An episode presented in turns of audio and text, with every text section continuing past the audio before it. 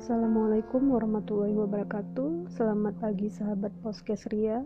Masih bersama saya Rati Sukmari Jupri Peserta Latsar Kementerian Agama Angkatan 5 Kelompok 2 Di kesempatan kali ini saya akan mereview materi akuntabilitas. Akuntabilitas merupakan kewajiban setiap individu, kelompok, institusi untuk memenuhi tanggung jawab yang menjadi amanahnya Akuntabilitas pada prinsipnya menuntut setiap level dalam suatu organisasi untuk mempertanggungjawabkan apa yang telah menjadi tugas yang telah dilaksanakan dan dilakukan dalam bentuk laporan. Ada beberapa aspek dalam akuntabilitas. Aspek yang pertama adalah adanya hubungan dua pihak. Pihak pertama, individu, kelompok, atau institusi, dan pihak kedua adalah negara dan masyarakat. Kemudian aspek yang kedua menuntut adanya hasil, yang ketiga, menuntut adanya pertanggungjawaban dalam bentuk laporan. Yang keempat, menuntut adanya konsekuensi. Dan yang kelima, adanya perbaikan kinerja. Dilihat dari aspeknya, akuntabilitas mempunyai lima tingkatan. Yang pertama, akuntabilitas personal. Akuntabilitas personal ini mengacu pada sifat kepribadian diri kita, seperti kejujuran, integritas, moralitas, dan etika. Yang kedua, akuntabilitas individu. Akuntabilitas individu mengacu pada bagaimana kita menjalin hubungan dengan lingkungan rekan kerja. Yang ketiga, akuntabilitas kelompok. Akuntabilitas kelompok mengacu pada kinerja institusi, biasanya dilakukan secara tim ataupun kelompok. Yang keempat, akuntabilitas organisasi. Akuntabilitas organisasi mengacu pada pelaporan hasil kerja yang telah dicapai. Dan yang terakhir, akuntabilitas stakeholders. Ini merupakan tanggung jawab organisasi pemerintah untuk mewujudkan pelayanan dan kinerja yang adil, responsif, dan bermartabat.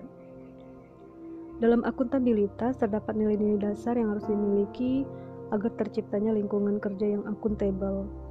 Ada sembilan nilai-nilai dasar.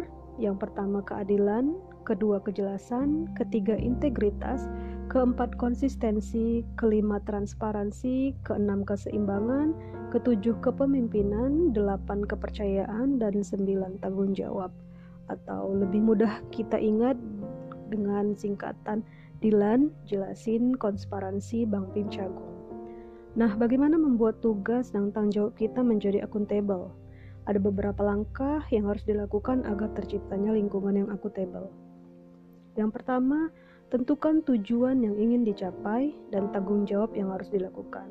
Kedua, lakukan perencanaan untuk mencapai tujuan tersebut.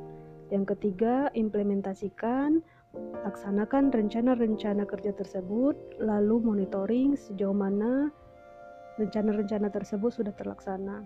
Kemudian yang keempat, buat laporan hasil pencapaian dan yang terakhir adalah lakukan evaluasi. Di era digitalisasi saat ini, seharusnya kita sebagai masyarakat sudah lebih mudah dalam mengakses informasi terkait dengan apa saja yang sudah dilakukan oleh instansi pemerintah. Untuk itu, agar menjadi akuntabel dan transparan, setiap instansi pemerintah seharusnya sudah mampu untuk menyediakan informasi yang bisa diakses oleh masyarakat. Bisa melalui media website contohnya, seperti yang dilakukan oleh pem pemerintahan uh, Pemprov DKI Jakarta dalam aplikasi e-budgeting dan aplikasi Clue yang bisa menampung aduan masyarakat DKI Jakarta. Nah, melalui media ini diharapkan masyarakat bisa langsung ikut terlibat dalam melakukan pengawasan. Dan ini merupakan salah satu uh, bentuk dari pen, dari mencegah terjadinya kecurangan, fraud ataupun eh, perilaku-perilaku korupsi lainnya karena merasa terus diawasi. Dalam birokrasi pemerintahan, kita sering mendengar adanya benturan konflik kepentingan Eh, salah satu contohnya, misalnya calon kepala daerah incumbent yang terlibat dengan ASN dalam proses kampanye, sosialisasi, ataupun uh, memastikan bahwa ASN tersebut memilih dirinya.